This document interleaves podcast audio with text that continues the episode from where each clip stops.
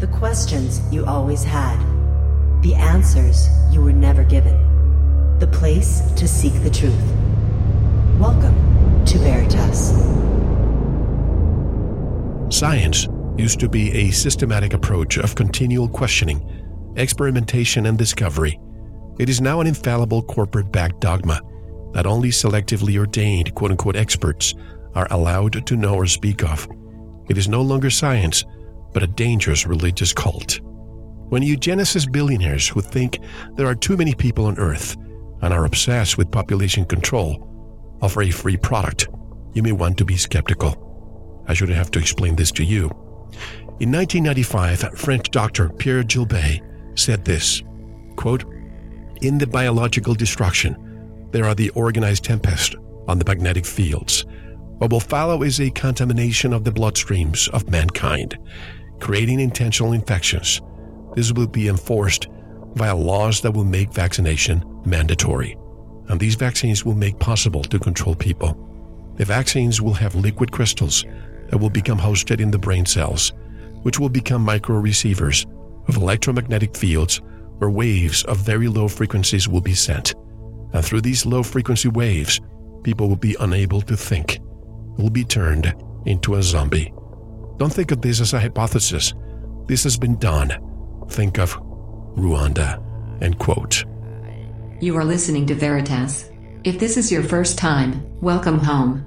To listen to tonight's full interview and all of our material, join the Veritas family and click on the subscribe button at veritasradio.com. You can make your purchase with a credit card, PayPal, cash, check, money order, and even cryptocurrency. We are now accepting Bitcoin, Litecoin, and Ethereum. Don't forget to visit the Veritas store for focused life force energy, MMS, CBD pure hemp oil, pure organic sulfur, flash drives with all our Sanitas and Veritas seasons, and other great products. And if you want to get in touch with Mel, want to be a guest on this radio program, have a guest suggestion, or have feedback, just click on the contact button of our website at veritasradio.com. And if you're listening on YouTube, like, subscribe, and share it. And click the bell to be notified when new interviews are available. And now, here's your host, Mel Hostelrick. Tonight's special guest is Dr. Andrew Kaufman, MD, a natural healing consultant, inventor, public speaker, forensic psychiatrist, and expert witness. He completed his psychiatric training at Duke University Medical Center after graduating from the Medical University of South Carolina and has a bachelor degree from the MIT in molecular biology. He has conducted and published original research and lectured, supervised, and mentored medical students, residents, and fellows in all psychiatric specialties. He has been qualified as an expert witness in local, state, and federal courts. He has held leadership positions in academic medicine and professional organizations. He ran a startup company to develop a medical device he invented and patented. And it is a great pleasure for me to introduce once again our friend, Dr. Andrew Kaufman. Hello, Andy, and welcome back. How are you? Well, thank you, Mel. Uh, thank you so much for uh, having me back. Uh, it's very special for me to be here, and uh, we have uh, certainly a lot of things to talk about today. Definitely. And as I told you before we began, it's so great to see you energized and still moving forward. You're in the tip of the spear, the, the, the spear when it comes to what's happening right now. We spoke over a year ago, and we thought, I thought things were going to change, but they're getting worse right now. Why don't you just give us an update of what's on your radar? Yeah, well, there are uh, quite a number of things, of course, and we're in an era right now where the governments of the world uh, are conspiring with private companies, universities, schools, etc., with the goal of vaccinating every single uh, human on the planet. And we're seeing that they are casting aside uh, very sacred rules about experimenting on people um, that were developed, you know, as a result of the Holocaust and the Nazi regime, who performed many, many experiments on various people across the population in Germany. And this started at the very beginning there. And we're seeing the same thing happen happening now in all really across the world. and it is uh, you know quite a scary thing to behold. And we can see, you know, once again, there's so much contradiction in how the public is being spoon fed the, the information about this. So I think, you know, mandating vaccines and, of course, what is actually in the vaccine and what are the risks of the vaccine are the, the main issues that we're facing today. And of course, that leads us directly into the real beginning of the surveillance state, which is the vaccine passports. Where is the Nuremberg Code in all of this? When all of this is said and done, if it ever ends, are we going to see Nuremberg style trials? Well, you know, if uh, if this does end, I think that is definitely forthcoming because, you know, we have really blatant violations, not only of that, but of many other uh, principles of human rights. And we will need to codify this into, you know, something new in the future uh, if there's still going to be some kind of centralized, organized society uh, ultimately. I read an excerpt from a presentation made by a doctor in, in France in 1995 what are your thoughts on that? You, you sent that to me minutes before we began, and it's a huge minute of truth. Well, Mel, you know, if you really think about this current situation and everything it entails, because obviously it's much more than a public health crisis, then you can go back historically and see lots of organizations, documents, um, and proponents of all the various aspects of the agendas coming together now have been planned uh, for quite a long time. And so when we see a video like this from you know quite a long time ago right uh, almost 20 years ago and it's essentially predicting everything we're seeing now uh, it tells us that this is really been a plan for quite a long time, and we can really go back further because there were many, many steps that needed to be carried out to get to this point.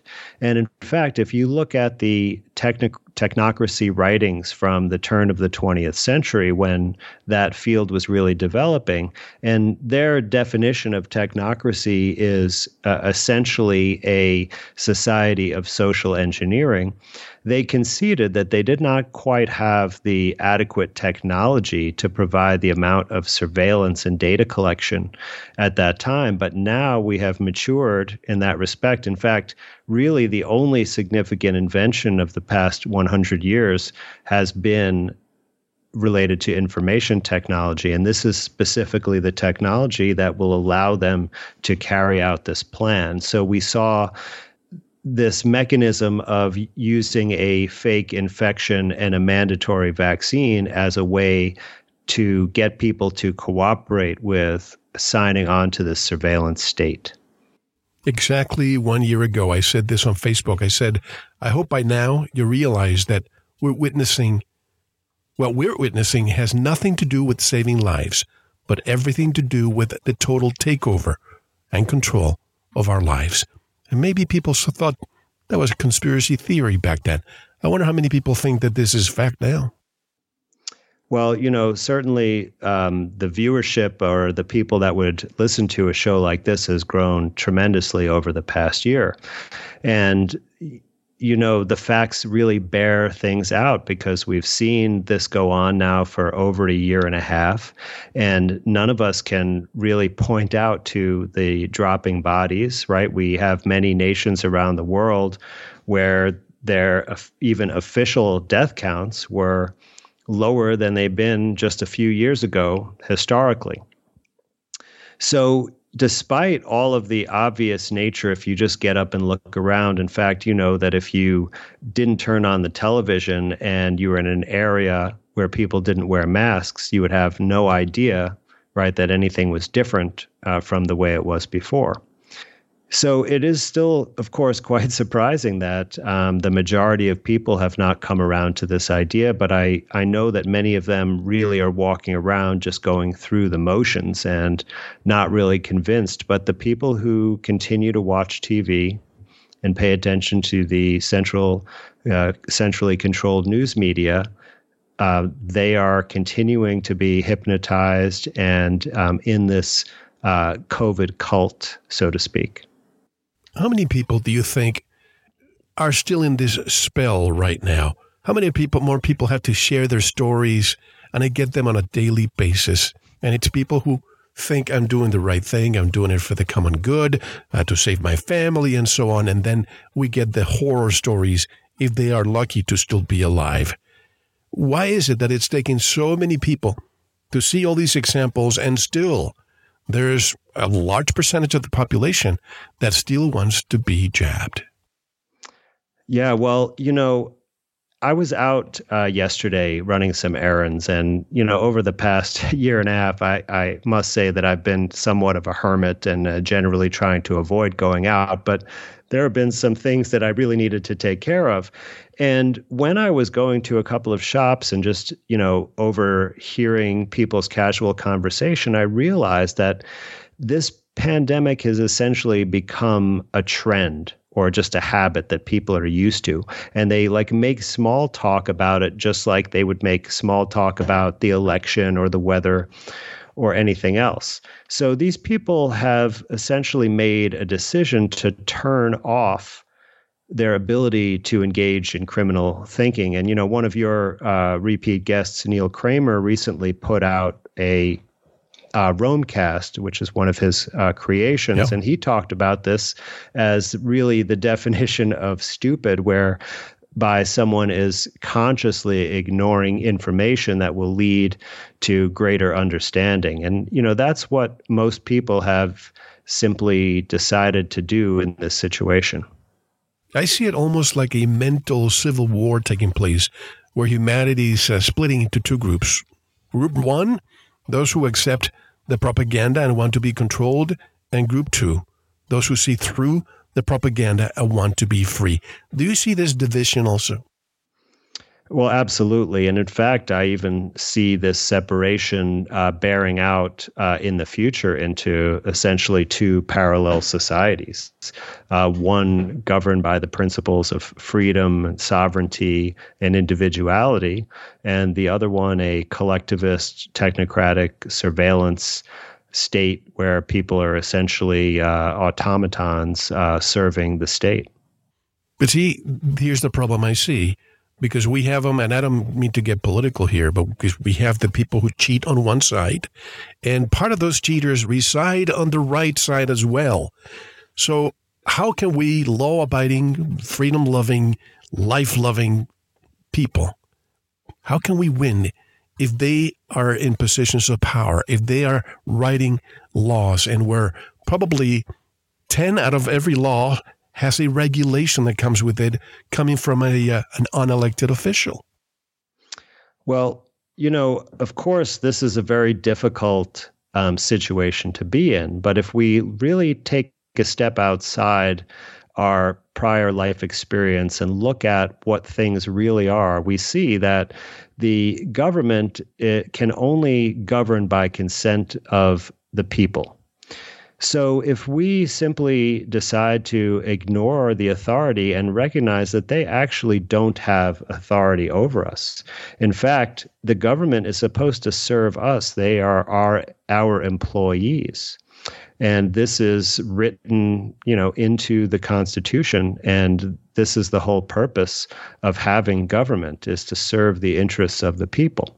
And if you simply realize that, then you can essentially divest yourself from them having any authority over you. Now, of course, it requires some knowledge and study to um, deal with situations where you may be in conflict uh, with those uh, you know people who are enforcing policy. So this is a whole other area, of course, of law study to help you realize these things. But ultimately, you know, each of us as individual men and women we have the full authority over ourselves and ultimately over the government, and we don't have to be subjected to their authority. Now, we may have to defend ourselves in order to uh, assert these rights, but they are present. And uh, there's nothing anyone can do to change that unless we decide to give them away. Let's say someone has a chance of 99.7% of not getting cancer but they are forced to get chemotherapy anyway. Mandated, forced. How logical is this? And you would think people would get it. They don't. Yeah, well, uh, you know, of course, it's um, the messaging that's coming from all of the official sources is essentially ridiculing any opposing opinion. So people in order to avoid, you know, being shamed or ridiculed, they simply just go along with whatever they're being told. And there's a huge aspect of convenience slash inconvenience or hardship that comes with this decision because I know there are many, many people out there, and some of them I this may be surprising. I guarantee are listening to this show because I know that people who have listened to some of my webinars have been asking about this, that they are considering actually subjecting themselves to the vaccine in order to be able to travel or conduct business in the way that they're accustomed. So this is a you know a really fascinating time that even among um, informed uh, men and women that they may decide to risk even death in order to be able to you know travel internationally or keep their life as convenient um, as they're used to. But then again, today I posted again on Facebook a comic to some people, it may sound laughable, but it's basically a, a woman who's on a uh, uh, the hospital, basically saying, "But wait a second, I have been." Let's see, I'm just going to read it here. It says, "But but I socially distance. I get vaccinated. I did everything I was supposed to. Don't make me wear it again." And the doctors are saying, "We are not doing this to you.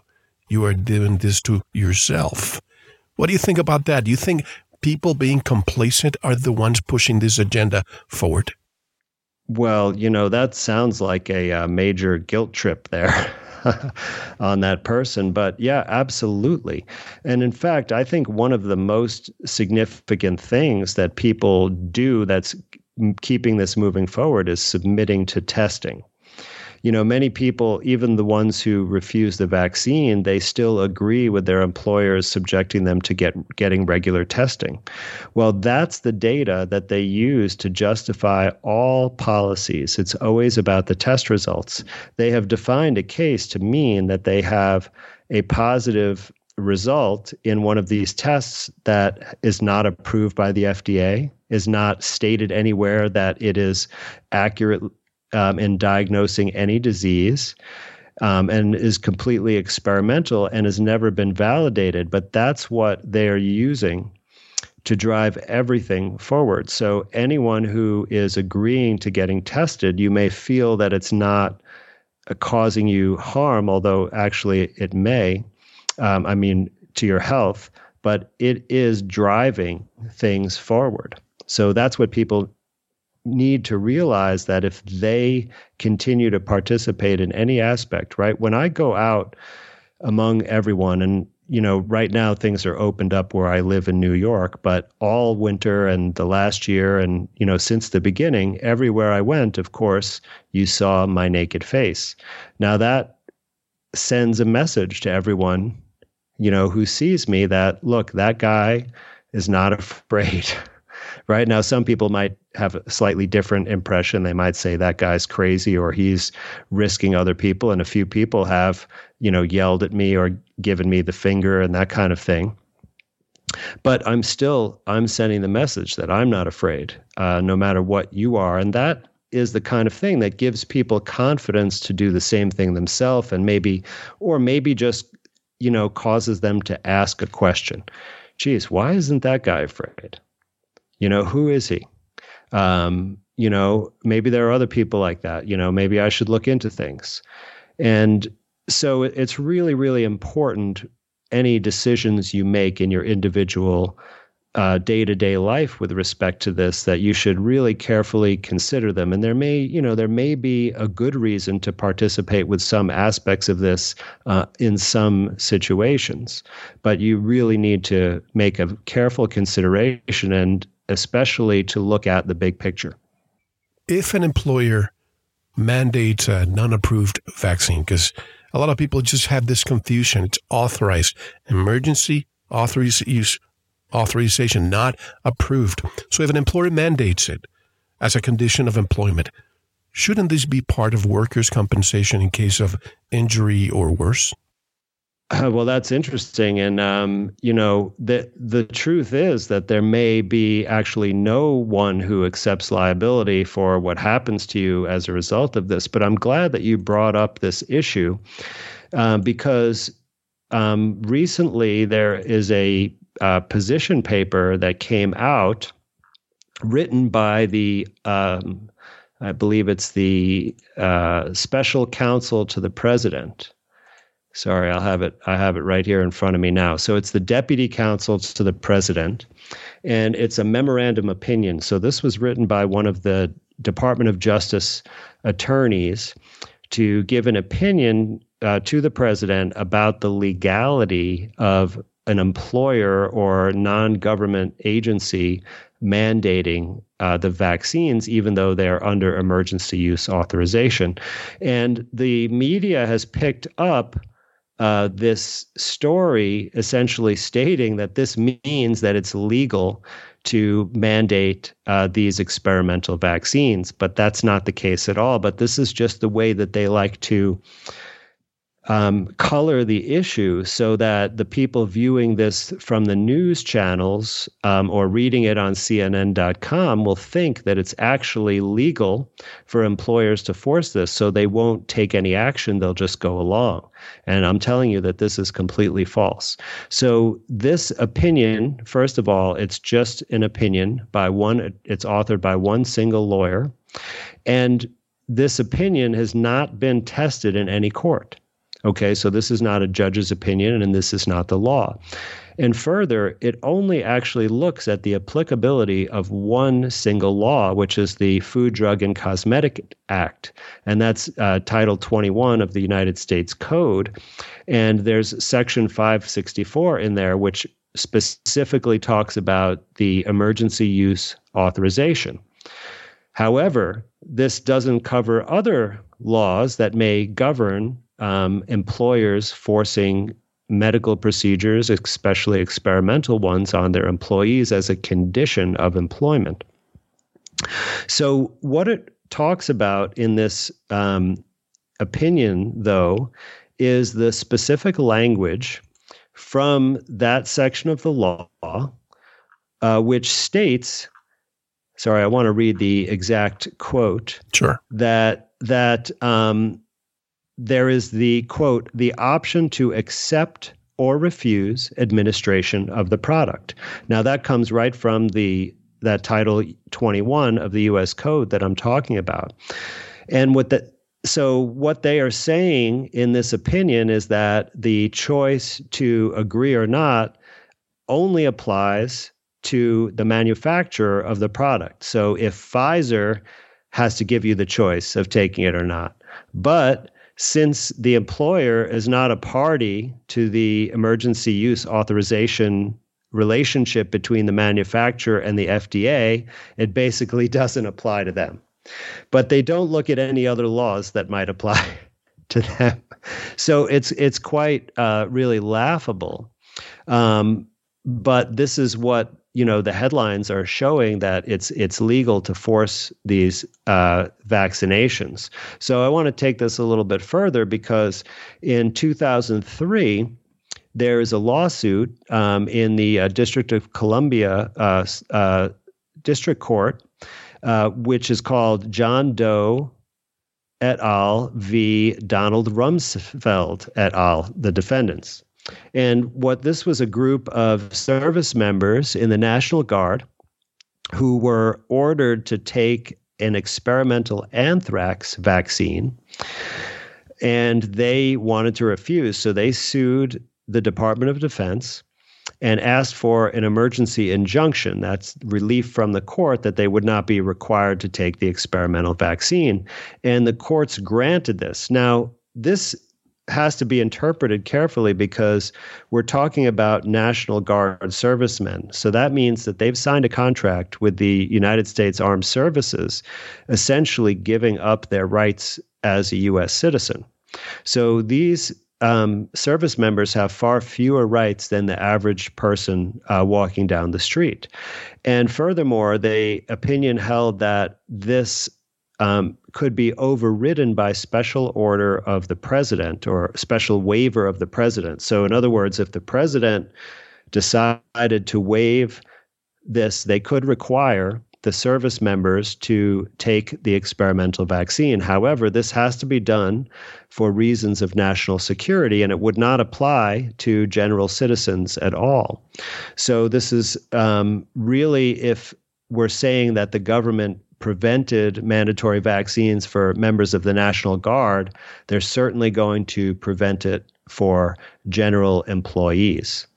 Now, of course, I think we should go on a little bit further here to understand exactly what the emergency use authorization is um, so that we can really fully appreciate this issue. And so the emergency use authorization is a special um, status from the FDA that allows you to sell commercially a medical product. It could be a treatment, it could be a device, a diagnostic, pretty much anything, without getting FDA approval. And now, approval means that you had to prove that if it's a therapeutic device like an experimental vaccine, that you have to prove that it's safe and effective. And we know that it generally takes a minimum of 10 years to get a vaccine approved uh, according to those standards. So the EUA allows the company to sell an unproven or experimental treatment. And this has to have certain conditions. So one of the conditions is that there's an emergency. okay. So that according to the law, is defined by Health and Human Services, and they have continued to renew the emergency state of the federal government every 90 days. The second condition is that it has to treat or prevent a serious or life threatening disease. Now, I'm not going to challenge that situation, but in reality, there, there is no new disease at all. So that criteria would not be met. And then, third, there has to be no adequate, approved, or uh, and available alternatives. So essentially, the state of emergency and the lack of alternatives. So if we look to a recent New York Times article, for example, but we I, I knew about this from other sources previously, you can see that um, almost every state in the nation has canceled or expired its emergency status. Every state except Hawaii, I believe, according to this New York Times article. So we have 49 states who are not in a state of emergency. Yet the federal government continues to say it's an emergency. And uh, someone really needs to challenge this if it's possible to be challenged. But if there's no emergency, then the authorization disappears instantly for not just the vaccines, but actually for every test and every other product that was given EUA because there are no approved products. And there are about 600 products, I believe, no, sorry, 400 products, I believe, that have been given EUA um, authorization and are being sold. Now, the second condition is that there are no alternative treatments. Now, um, there actually have been for you know acute flu-like illnesses. There have been effective natural treatments, you know, that have been known uh, for many many years. And but I'm not going to even bring that into the equation because I just want to keep this framed in a mainstream uh, medicine paradigm. There is a review article from the American Journal of Therapeutics published this year that is an actually a meta analysis of ivermectin for COVID 19. Now, I'll tell you, this is the fact that this even exists is quite amazing because a meta analysis means that you have to combine the data from many different studies into one data set. And then, of course, it becomes a very more, much more powerful statement about the scientific question that you're looking at. But that means it takes time for studies to be done. And COVID 19 has only existed for, you know, about uh, eight, 19 or 20 months. So in that time, 18 randomized controlled trials of ivermectin have been conducted. amazingly. And unlike the one study done on each vaccine, these looked at very important endpoints like death. So they actually looked at how many people died um, if they received ivermectin or not. Um, and they looked at how long it took them to recover and some other things. And what they found is that combining these 18 different trials, that there was a large, statistically significant reduction in mortality and in time to recovery. So this is a very good alternative treatment. And not only that, but they also looked at it for prevention or prophylaxis, which is what they say the vaccines are supposed to do. And they found that it significantly reduced the risk of contracting COVID 19 at all. So clearly, there's a proven um, effective alternative. And ivermectin is already FDA approved, not for COVID 19. It's approved for like some kind of uh, worm infections, but it has a long track record of safety. And with 18 randomized controlled trials, it should meet the criteria for actually full approval uh, for COVID 19. Uh, whereas the vaccines, uh, that's not possible with the amount of data currently available.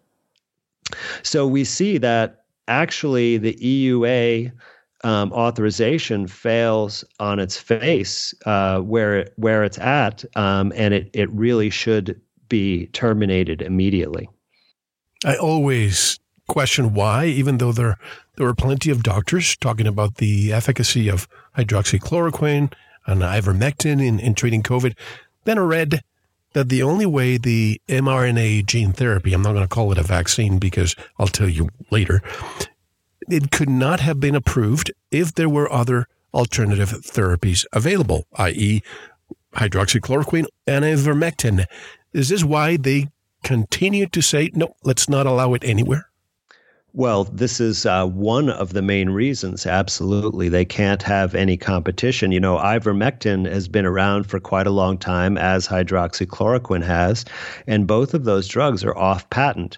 So any generic company can manufacture and distribute those drugs, and there's not a big profit margin to be made. But there's another reason, I believe, and it's no coincidence that hydroxychloroquine and ivermectin are both drugs that are for parasite infestations. Now, parasites is the big secret of, or one of the big secrets of medicine in the Western world because all doctors are essentially taught that parasite infections don't exist in the developed world that this is something only in you know Africa and Central America and poor developing countries have issues with parasites. And so there's not even really any tests that you can get, and there's no illnesses that you learn about that are attributable to this. However, since I've learned about pra- uh, natural healing and have um, you know worked with clients who I've taught about things and they've shared their experience with this with me time and time again people talk about worms coming out of their body. And this is not a surprise because worms are there just like bacteria and yeast to help clean up the body and but they can become a problem when they can't clean you up and they stick around. And this is what happens essentially when you have a more severe pneumonia or a seasonal acute illness is that you have a buildup of toxicity and that toxicity has not been able to get out of your body previously such that parasites have started to infest the area and now they are contributing to the illness although they're still trying to help detox you. And when you use a drug that will um, you know essentially kill those parasites you're going to have very quick relief of the symptoms because all the inflammatory response that's causing the symptoms of your disease like the swelling and congestion and coughing um, and uh, even the fever is mostly related to the metabolic waste products of the parasites. And so once they're killed off then um, those things will stop and your symptoms will be relieved. Now, of course, this doesn't solve the problem in the long term because it doesn't actually allow the detoxification to continue. But the big thing is that the establishment doesn't want you to know that parasites are involved in these illnesses because parasites are quite easy to deal with. Um, you just do some cleansing and use some kind of solvent that helps get up the stuff that keeps them around. And there are many different options. And these things are all successful, like, for example, turpentine, DMSO, um, black seed oil. Uh, asafoetida, chlorine dioxide, all of these things would be effective in those situations, and they all really are very strong detoxifying agents. I'm so glad you're mentioning the names because I'm I'm going to admit it when we discussed this last year, this is May, and uh, obviously we're telling that virus do, not exist. They're exosomes. You still stand with that, right? But July of last year, I developed this, let's call it whatever you want, and I attacked it with chlorine dioxide, and it subsided rather quickly.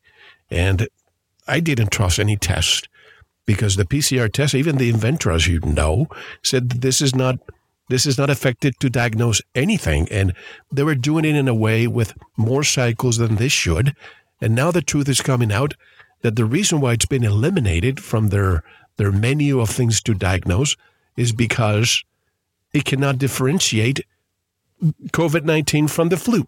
And people say, wow, look, we conquered the flu. There were no flu cases last year. What if all the cases of flu were labeled COVID 19? What do you say about this? Well, of course, you know that we really just have the name game is the only thing that is going on with the trickery that they reassigned the cause of death for, you know, virtually all people around the world. And of course, you know, the flu doesn't disappear. And, you know, I think someone really described this uh, well that there is a has been a campaign, you know, to get the world to take flu vaccines. And it's largely been unsuccessful because people realize one, the flu's not that serious. And two, those vaccines don't work. And, you know, many people even know about someone who has been paralyzed by one of those vaccines because they're one of the, they're actually, according to the VAERS database, before these new gene therapy uh, concoctions, the flu shots uh, had the most adverse events. So, since this has been unsuccessful, if you simply relabel the same illness but make it sound a lot scarier, uh, you know, that's uh, one way of describing the current situation. If the flu has been around for over 70 years, isn't that proof the flu vaccine is ineffective? well, you know, I would look for the opposite evidence. Like, what's the proof that it is effective? And uh, you won't be able to find any. But there, there actually is one study that looks at it long term. And what they found is that if you get the flu shot, I think for three consecutive years, that um, your risk of the flu is increased f- forever after that, compared to people that never got the flu shot. Now, let's. So, you know, sorry, go ahead. No, I just wanted to say, Mel, because if you start looking at the evidence for any vaccine, and I mean any single one, what you'll find is that there is no evidence that shows that it has eradicated a disease or even prevented a disease in one person. Well, let's take this so called SARS CoV 2 vaccine, better known as COVID 19. If it has not been isolated how is it that they're determining all these?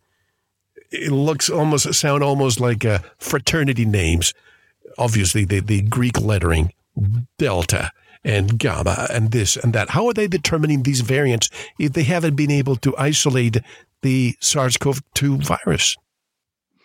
Well, you know, essentially, um, what we have here is a tautological reasoning. So if you go back to the beginning, um, the way that they identified the people in China, right? So they, you know, so this group of 20 or something people got sick in Wuhan, right? And there's nothing unique about their symptoms. They have, you know, pneumonia. There's lots of pneumonia in China. In fact, it's one of the leading causes of death in China because of all the pollution. And they tested these people with a PCR test that was created by Christian Drosten in Germany. And that test was created without having any new sequence at all. It was created based on a previous uh, published sequence of the original SARS from 2003. So it was really, if anything, it was a test for the genetic material from the original SARS, but they used that in this group of 20 something people with pneumonia and found or thought they found those sequences. And so that was their proof that these people had a new virus in the first place. But it was not from this virus, the sequences that they looked at. So, in other words, they used sequences from another virus in this group to find evidence for a new virus, but it just actually gave the old virus, uh, which also, by the way, was false and, and only created by a computer. So, once they um, you know did the usual tissue culture experiments and showed a particle that they said was the virus they took a sample of lung fluid from one single person who had, again, was positive from this PCR test, which was meaningless. And they took from the lung fluid that they took out all of the RNA that was there. Um, regardless of what source it was from. And it was from lots of sources. There are a lot of things in the lung fluid. And they then sequenced all of the individual pieces of RNA in that lung fluid, but only the short ones because they can only use short ones uh, for this special technology that allows them to do this really fast. And there were over 56 and one half million individual fragments of RNA that were sequenced. And what they did is they put these 56 plus million fragments into a computer, in fact, into two computers because they used two different um, softwares. And those softwares put these little pieces together by overlapping matches. And this created um, over 3 million longer pieces that were pieced together from the shorter ones, and they called those contigs.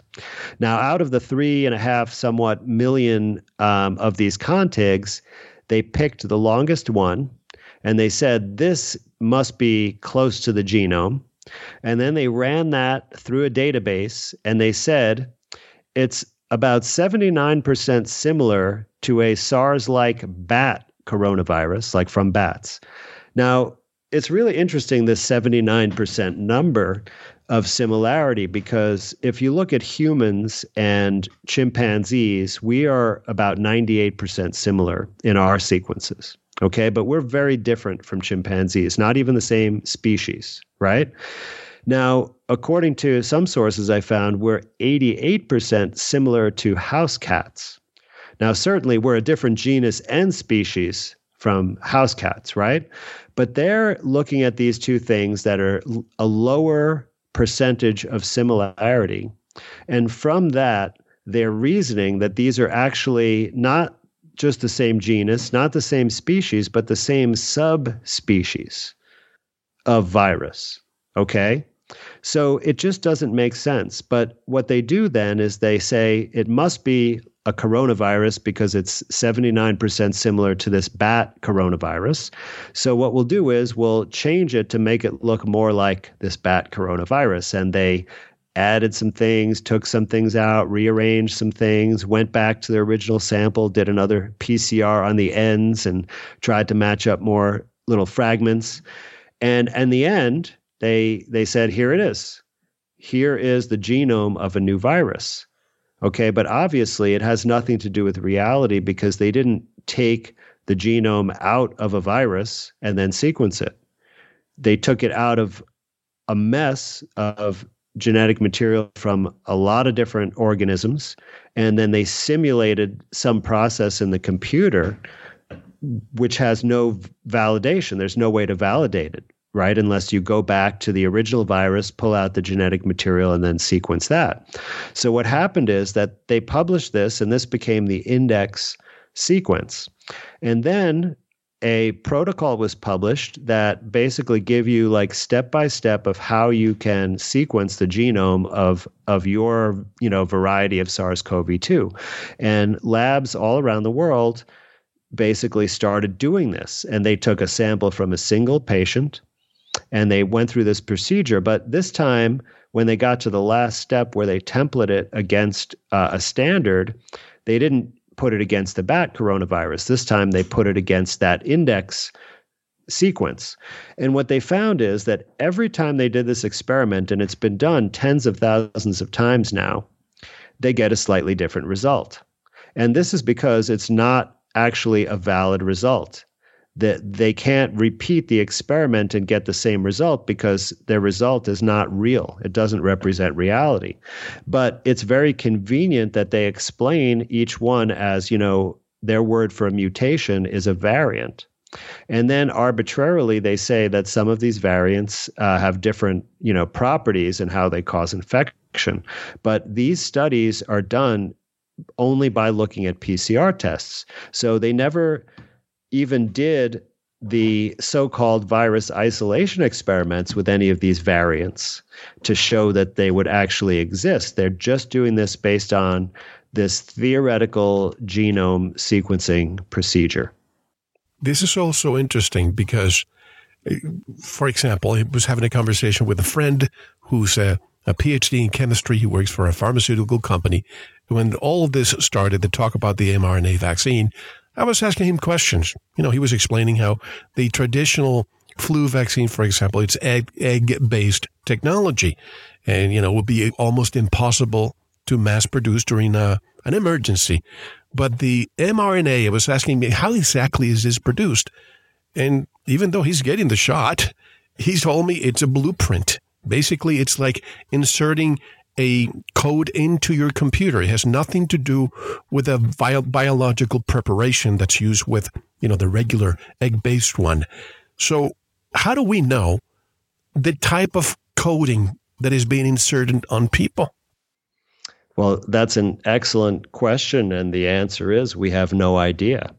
In fact, we don't even know if it works the way that they say it does. You know, if you want to go through the regulatory process for a vaccine, there's a standard set of procedures that you need to go through. And as you described, all prior vaccines were essentially a piece of a germ. Right now, we can get into more technical details, but really, what that's what they are either some kind of piece of a virus or piece of a bacteria. And that is supposed to be perceived by your body as a foreign substance, and your body has an immune response to it that uh, conveys immunity toward the actual germ itself if you would face it in reality. Okay, that's how they say that vaccines worked up until now. These gene therapies are totally different. What a gene therapy is, is a way to exploit the um, kind of operating system that's the words that Moderna uses uh, of our bodies. And i want to i want to get into that topic in a little more detail after this. But um, what it supposedly does is it gives the code which could be in the two forms. It could be in the form of dna like is in our nucleus, or it could be in the form of messenger RNA or mRNA, which is just goes into the into the cytoplasm of the cell and directly is supposed to make proteins there. Now, other gene therapies have been attempted to be developed for quite a long time. In fact, back when I was an undergraduate in the early 90s, I wrote a review paper on gene therapy technology back then, and there are some similarities. So so this is not new, but the idea is when you put that gene in the form of DNA or mRNA into the host, it causes the host cells to make that foreign protein. And this is the exact same technology that's used in all the GMO products. Like, for example, Roundup Ready corn, wheat, and soy.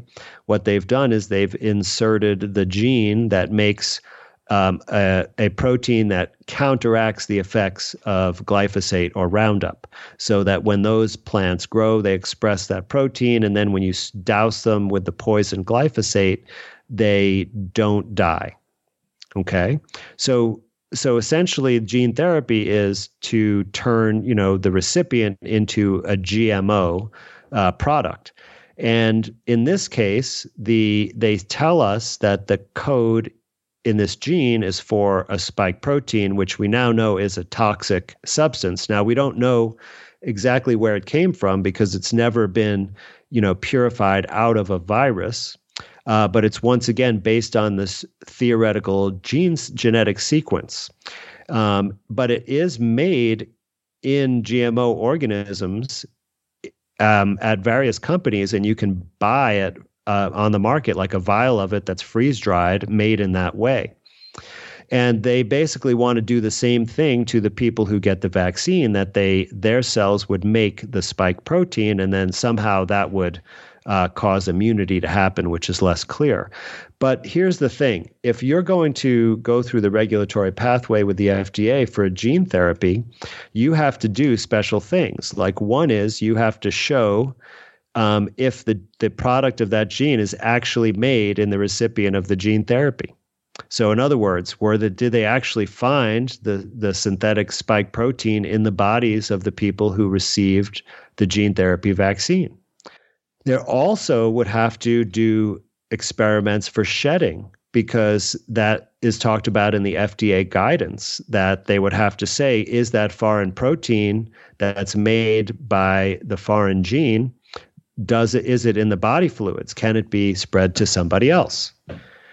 Okay so these weren't even attempted during the you know authorization process for the gene therapy vaccines because they were classified as vaccines and not gene therapy.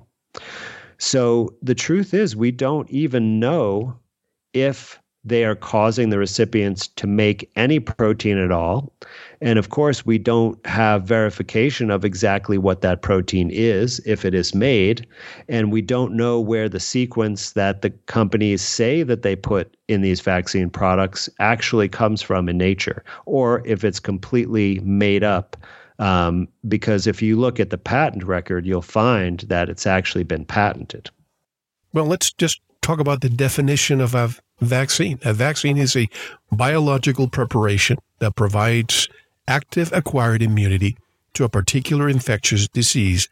A vaccine typically contains an agent that resembles a disease causing microorganism and is often made from weakened or killed forms of the microbe, its toxins, or one of its surface proteins, and it provides immunity against the virus.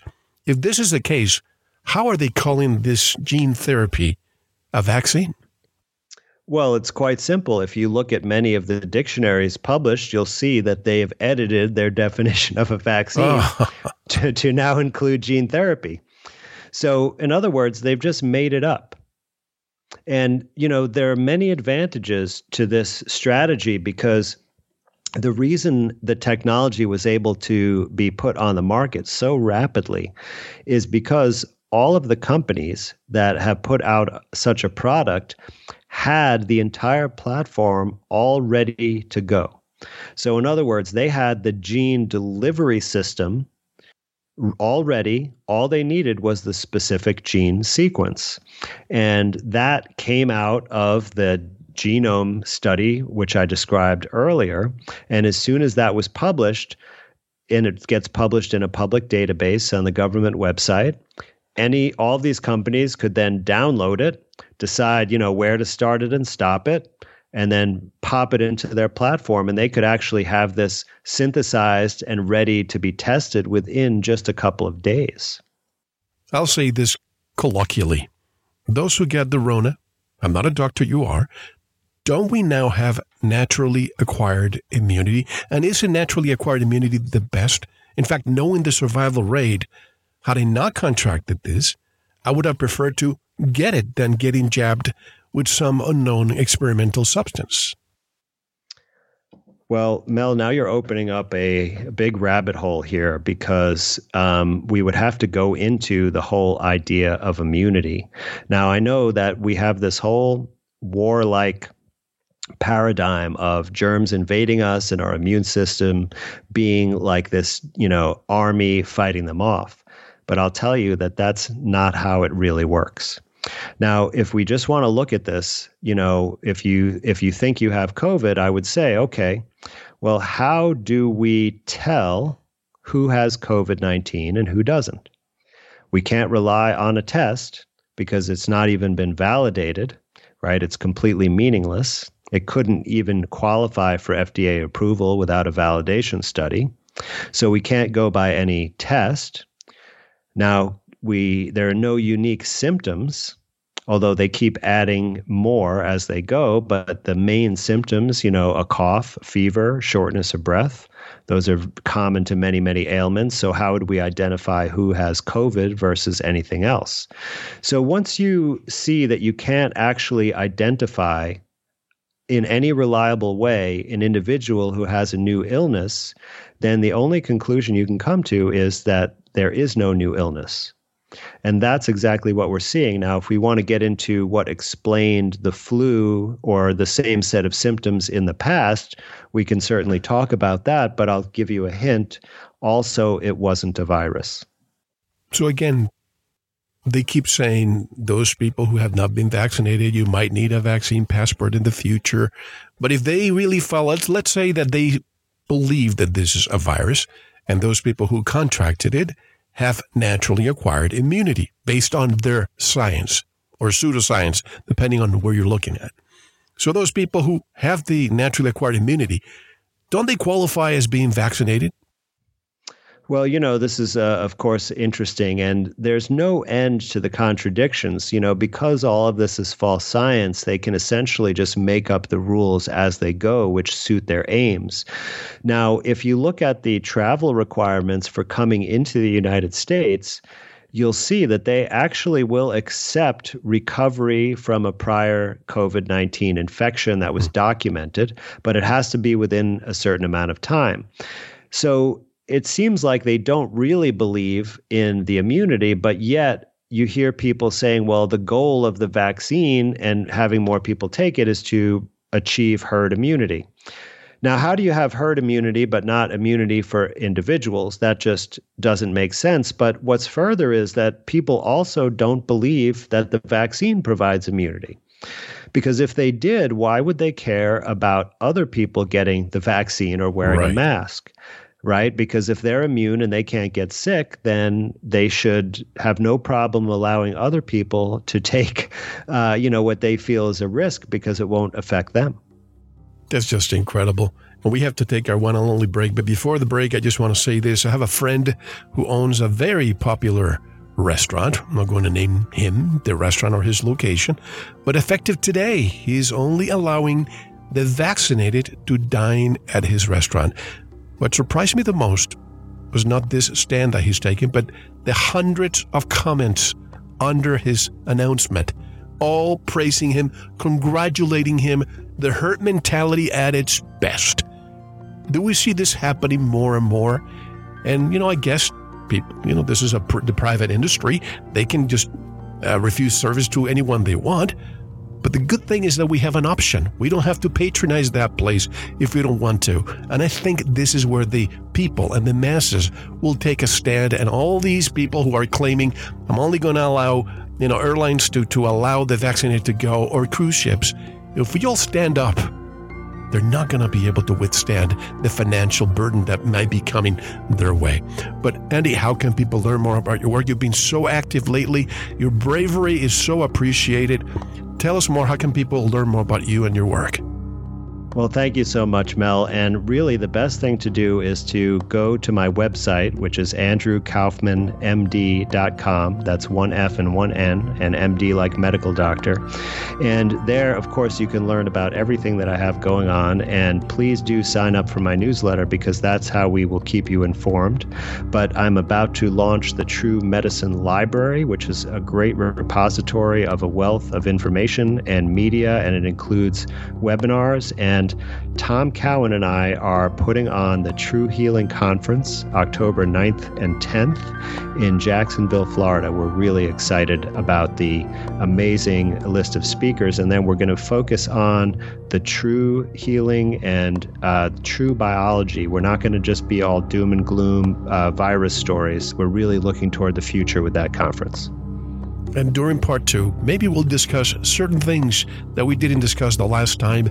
It's not about doom and gloom, folks. It's about making you aware of what's there under your nose. And, folks, you are responsible for your own health. My special guest today is Dr. Andrew Kaufman. This is Mel Hostelrick, and you are listening to Veritas. Thank you for listening to the first part of this important Veritas interview. To listen to the rest and all of our material, proceed to the member section, or join the Veritas family by subscribing. Click on the subscribe button at veritasradio.com. You can make your purchase with a credit card, PayPal, cash, check, money order, and even cryptocurrency. We are now accepting Bitcoin, Litecoin, and Ethereum. Don't forget to visit the Veritas store for Focus Life Force Energy, MMS, CBD Pure Hemp Oil, Pure Organic Sulfur, flash drives with all our Sanitas and Veritas seasons, and other great products. And if you're listening on YouTube, like, subscribe, and share it. And click the bell to be notified when new interviews are available. Now, proceed to the members section or subscribe to listen to the rest of the interview. You don't want to miss it. Thank you for listening to Veritas. Because you don't want to believe. You want to know.